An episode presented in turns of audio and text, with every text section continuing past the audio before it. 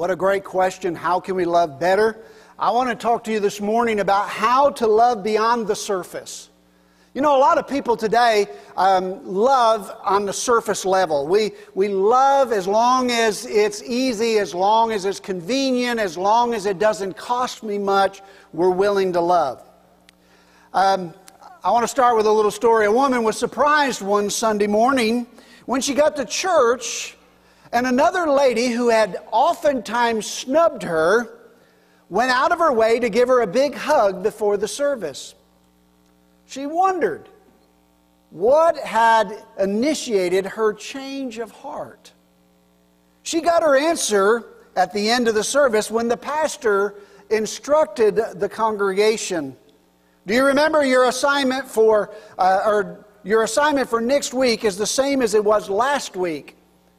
I want you to go out there and love somebody you can't stand. Funny, but it Oh, that hurts. If loving others was only that easy as giving a hug to someone that you don't like, we could all excel in the area of love. Just hug them and then move on.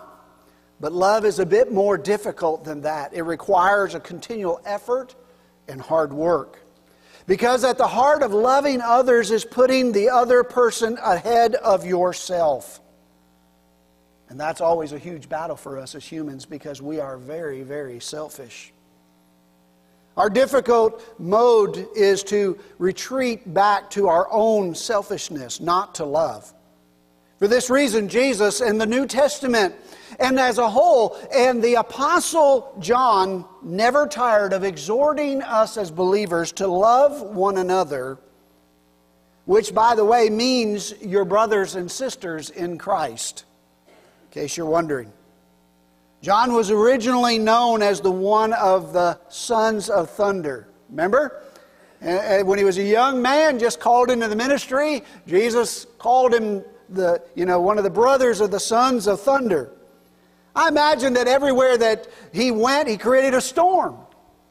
And when he had left, people were glad to see him go. But then Jesus came into his life, touched him, he became a follower of Christ and he changed. He became known as the apostle of love. After his conversion, everywhere he went, he brought calmness and peace, and people wanted him to stay. Love characterized his life. Love was the prevailing message of his life as well. In fact, one of the early church fathers wrote this about the Apostle John when he was extremely uh, of old age and was so weak that he had to be carried into church meetings. At the end of the meeting, he would be helped to his feet and give, to give a word of exhortation to the church. Inevitably, he would repeat, Little children, let us love one another. The disciples began to grow weary of the same words every time the Apostle John would get up to speak at the end of the service. So they asked, Why do you continue to tell us the same thing over and over again? Well, if I were John, I would have answered it this way because apparently you haven't gotten the message. but he didn't. This is what he said. He replied, because it, is the Lord's commandment, and if this is only done, it is enough. You see, if we love one another, John says, the way Christ told us to, and do nothing else, that's enough. It's going to make a difference. Like d- driving a nail into a board, John hit the, his commandment of love one another again and again and again. Five times, actually, in the little letter to First John, John reminds the readers that Jesus commands us to love one another. He wanted to make sure that we understood that love is not an optional virtue that, that we as believers can choose or not choose. Love, however, is a distinguishing mark, the necessary ethic of a Christian in a lost and dying world. Later in 1 John chapter 4 verse 8 John delivered the final blow to the nail to say that if we do not love others we simply do not love God. Love is such an overused word today, isn't it? I mean, think about it. Think about it. We, we, we say, I, I love my wife. Boy, I loved what you made for dessert last night, honey. And I love my team. I, I, I love that new restaurant down the street. You see, we've overused the word to the point that, that really eh, people don't know what we mean when we say, I love you. And they say, well, is that mere words? Or is there action behind it? And, and, and I want you to understand that we need to be careful how we use the words. Well, I read this story and I thought it was rather amusing. A little lady wrote to her once fiance, and here's what she wrote Dearest Ben, no words can ever express my great unhappiness that I have felt since breaking our engagement. Please say that you'll take me back. No one could take your place in my heart, so please forgive me. I love you. Yours forever, Betty. No, you didn't write this, Miss Betty. Oh, hang on, it gets better. P.S. And congratulations for winning the state lottery. Love too often is thought of as a sentiment that we feel or a shallow emotion. Love is much, much deeper than that. And I want us to talk about how do we love below the surface? How do we get past that shallow um, ideology that the world has created and we have fallen into that trap? Let's look first at what love means.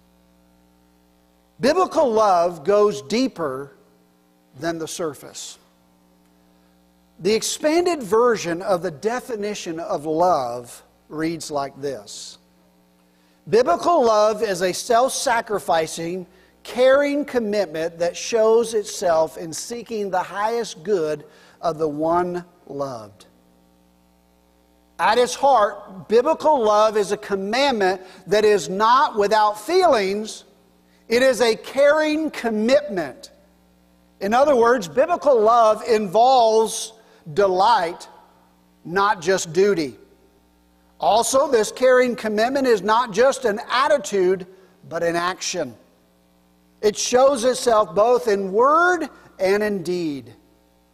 Those deeds are often required self sacrifice, even supremely in the case of Jesus Christ when he went to the cross and died for you and I.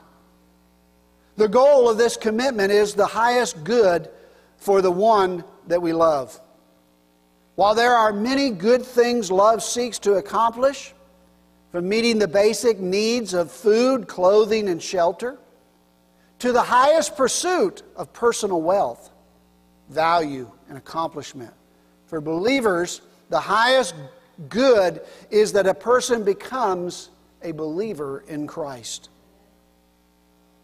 taking the step of faith, and then beginning to walk as one being a Christian, conforming to the image of Jesus Christ. Thus, biblical love allows for loving correction when needed. Since biblical love is a commitment, therefore, it also can be and is a commandment.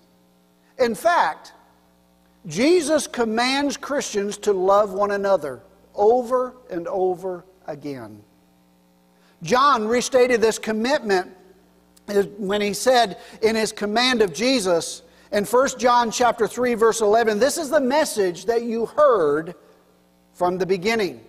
Now let me just refresh your memory. In John chapter 13, Jesus said, "A new commandment I give unto you, a new way of thinking about things. I tell you, love one another. All right? And Jesus tells us that we should love one another. Love originated with God. The command to love one another comes from the lips of Jesus himself. A new commandment I give unto you that you love one another as I have loved you. Isn't it amazing that Jesus didn't tell us something to do without first showing us how to do it? Jesus said, I give you a commandment go and love one another, but if you're not sure how, look at the way that I loved you. Look at the way that I have given myself for you.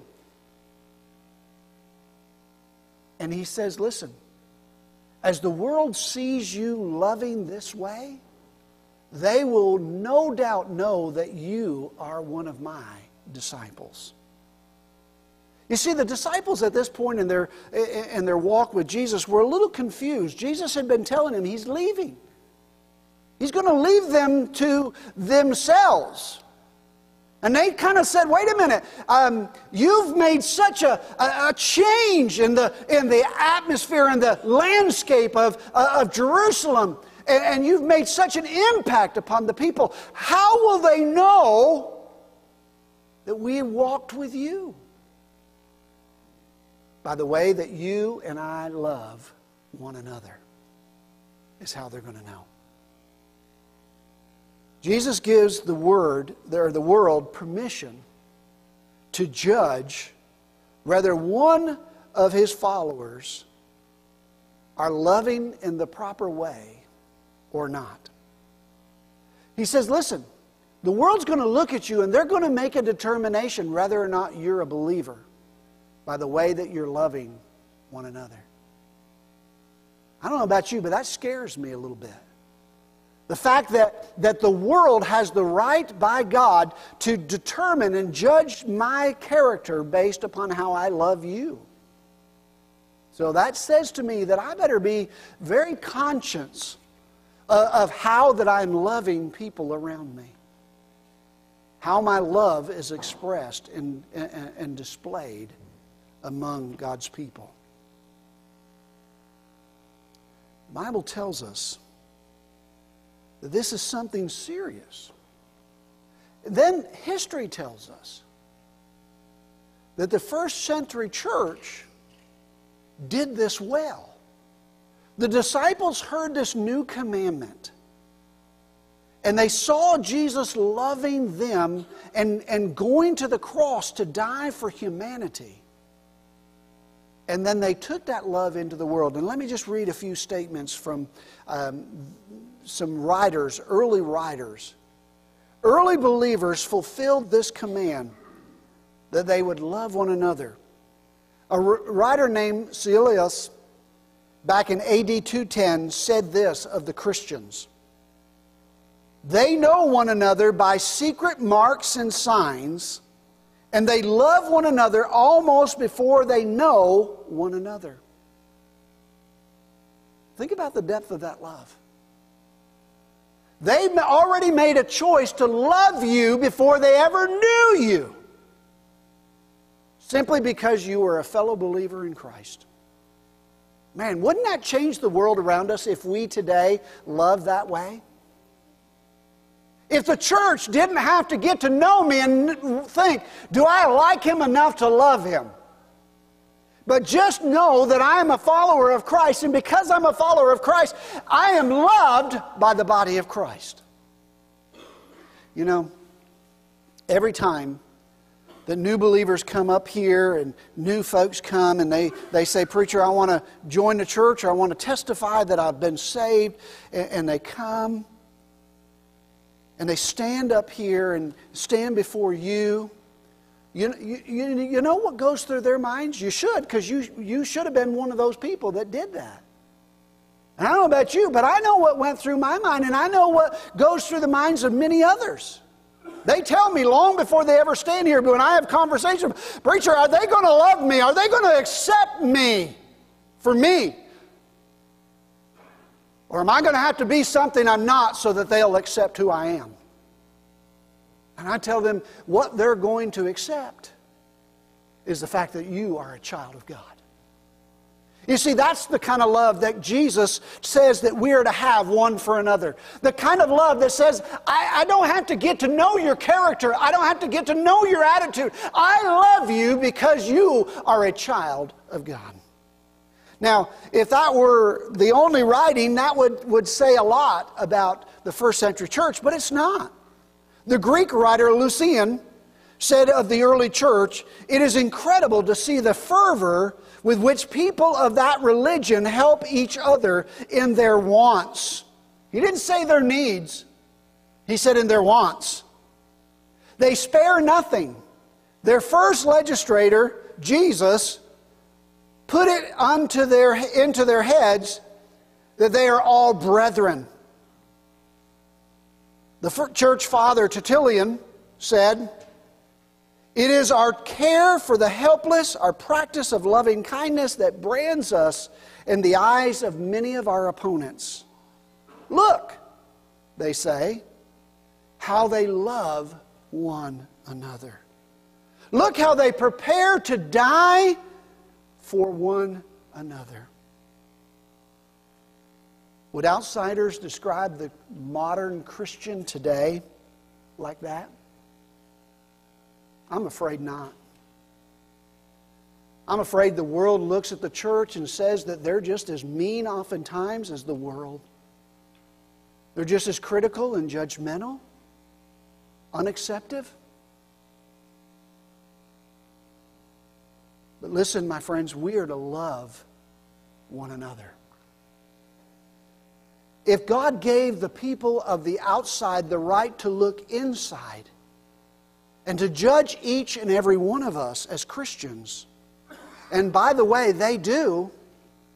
Statistics show, and, and, when, when people go out and survey the world, they hear these statements all the time. If the church was only more loving, then I would want to be a part of it.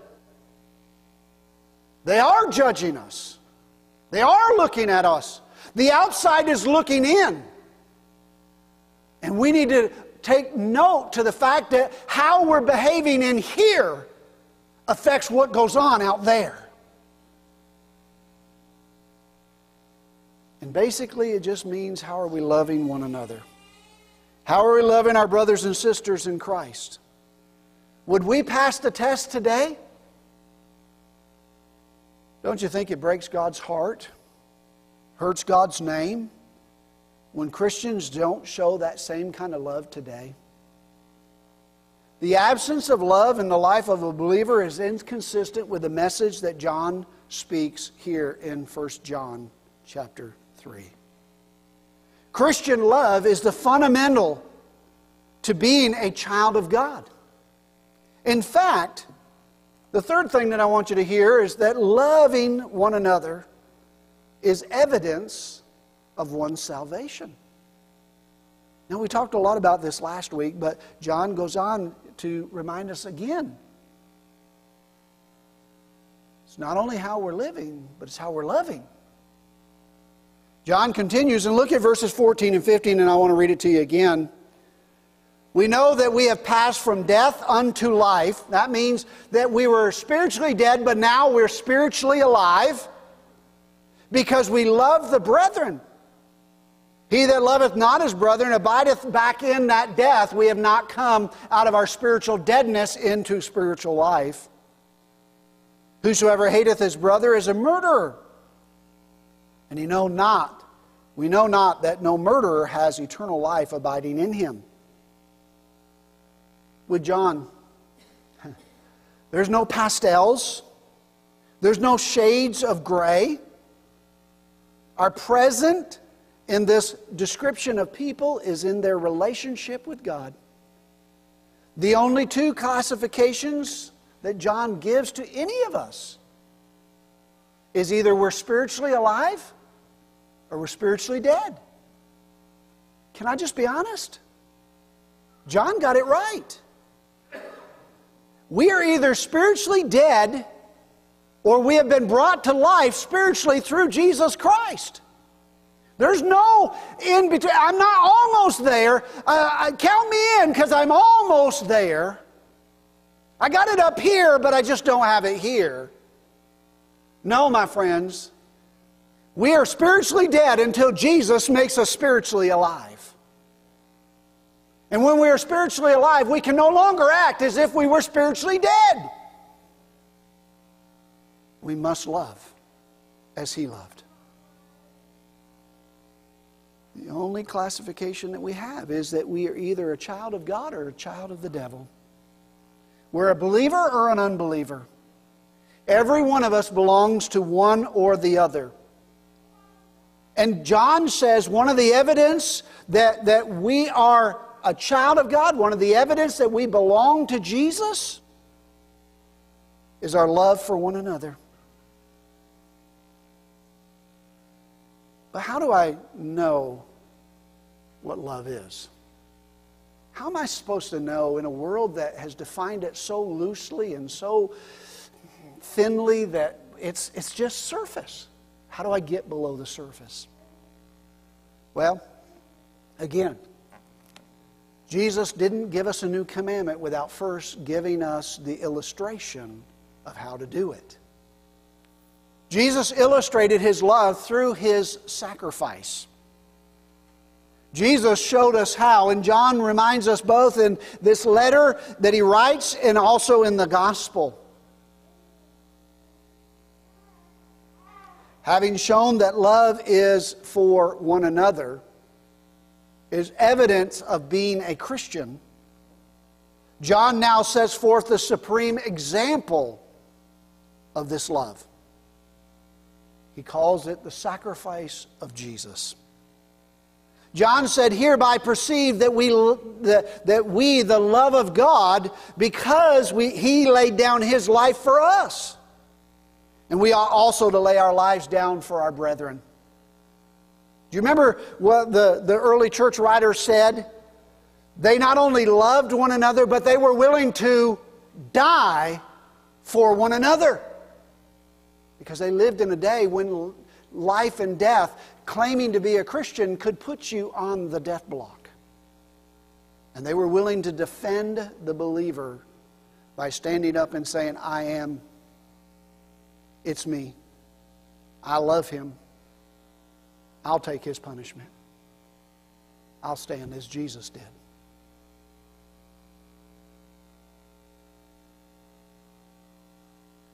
Jesus laid down his life as an illustration, as a demonstration of his love for us. Love, my friends, is not an emotion, love is a decision. Love is a matter of the will, not of the emotion. If you want a portrait of love, if you want an example of love, look no further than Jesus himself. Look to his life. He illustrated love by the life that he lived, by the service that he did. He never showed hatred or malice. He crossed the, uh, the racial lines, he crossed the cultural barriers. He even went against the geographical barriers to care for people. I'm always struck by the Samaritan woman at the well. But before we get there, I'm struck by the, the words that Jesus said to his disciples. Because you've got to understand that in Jewish culture in that day, they would rather walk an extra seven miles around Samaria than to go through Samaria. And Jesus made that statement that I read many, many years ago, and it just spoke to my heart. I must needs go through Samaria. Not around it, not bypass it, not skip it, but I got to go through it. That geographical area that the Jews hated to walk in. Jesus said, I'm going to cut it right down the middle. My love is going to split this thing wide open. And then read the rest of the story, and it does just that. Jesus meets that poor little woman at the well who's been an outcast in her family and in her town and her community, tells her, her all about salvation. And she runs in and tells everybody else, and multitudes are saved. He reached out to the unlovely and the castaways of this world, which I will tell you that I am one of them. But the ultimate expression of his love was when the world was dying in their sin, he willingly said to the Father, I will go, I will die in their place. If you want to know how much Jesus loves you, how much he loves the world that is rotten with sin, look at what he did. He stretched out his arms. He said, Nail me to a cross and let me die in their place. There's no greater illustration, no greater demonstration that we need than what Jesus has already done for us. Does it mean that you and I are going to have to pay the ultimate price? Does it mean that I'm going to have to die for you? It might. It might. But you know, it's highly unlikely. More often than not, what it simply means is what the last point of my message is for you this morning. That real deep love, below the surface love, is not what we say, it's what we do. It is through our actions, through what we show others, how we live. Let's face it, most of us are not going to be called upon to lay down our life as the ultimate sacrifice for others. But every one of us, every one of us, are called to make small sacrifices for somebody every day. I read of a man who came to know the Lord and he had substantial wealth and he told the Lord, God, here's what I'm going to do for you. I'm going to give you $10,000. The Lord spoke to the man and said, Boy, I really appreciate that, but no, no thanks. But I'd rather you do this. I'd rather you give $1 and $2 and $5 as a gift to people in need every day. You see, we oftentimes think if it's my grand gesture that's going to show how much I love. No. No, because that gets your attention. That, that puts the spotlight on us, and God says, Nope, that's not what I want. I don't want it spotlighted on you, I want it spotlighted on me. So you do it in the little things that nobody else sees, but I do. Because I commanded you to do it. Because I'm the one who inspired you to go and help that one that's in need. To meet that financial need, or meet that physical need, or to do that project that they can't do for themselves. I think that's what John had in mind when he penned the words in 1 John chapter 3 and verses 16 through 18, listen to what he said. And we ought to lay down our lives for the brethren. But whosoever has this world's goods and seeth his brother has a need and shut up, up his bowels of compassion means just ignores it. How dwelleth the love of God in them? My little children, let not love be in word, neither just in tongue but in deed and in truth. Real, deep, below the surface Christian love is expressed in our daily acts of service and help. They may not be equal much each time, but when all added up, equal a great deal. So, what are the two things that we need to know about this love? First of all, Christian love is personal, John says. John informed us that Christian love is personal. John does not, uh, or, or, John does, in, in an interesting thing in these two verses here. He speaks of brothers in the plural in verse 16, But then he makes a deliberate and significant change in verse 17 when he speaks of brother as singular. As a church, we ought to be doing this, but as an individual Christian, you ought to be doing this. He knew when that we would oftentimes, even today, mostly today, say it's easier to love mankind than it is to love the man that lives with me. It's easier to love the world than it is to love the neighbor that lives next door to me.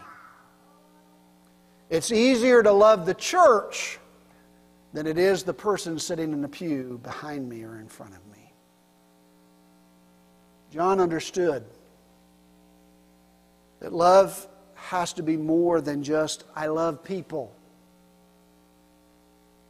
Do you love that person that just irritates the fire out of you? See, Jesus said, What? A new commandment that I give unto you love only those that are lovable. Boy, that's easy. But that's not what he said. He said, Love one another. No criteria, no strings attached, no if but. Love one another. Personal. One. Christian love is not only personal, but Christian love is practical. John went on to say that Christian love is practical because Christian love always expresses itself in action. Not just word. He says, listen, it cannot be just that which is on the tip of our tongue. So let your words say what your actions speak. Back it up, people. John contrasts words versus actions. To love in word means simply to talk about a need, but to love in action means to go out and do something about meeting that need. Christian love doesn't just say, I love you, it gets its hands dirty, its feet dusty, and its heart engaged. Ultimately, this brings us back to our definition that I gave you at the very beginning. What is love? Love is self sacrificing, caring commitment that shows itself in seeking the highest good for others. Or if you want to define it down to two simple words, so you can remember it love acts. Love doesn't just talk, love acts. So let me close.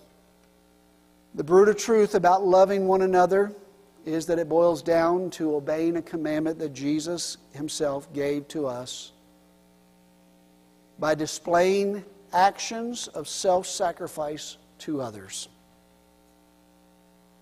Loving one another is the evidence that you and I are a follower of Christ, that we have the salvation that comes through Jesus, our Savior. If people are judging our Christian faith on the basis of our love for one another, will you pass the test? Do we show the signs or the marks of being a Christian by loving one another? Not just talking about it, but doing something about it. She's coming to the altar. She knows she follow the little one. She knows where you need to go. Come to the altar. Church, I need to be honest. There's a question in my heart. How is the world looking at us as a church? Not as, not as the global church, but as Midway. How are they looking at us?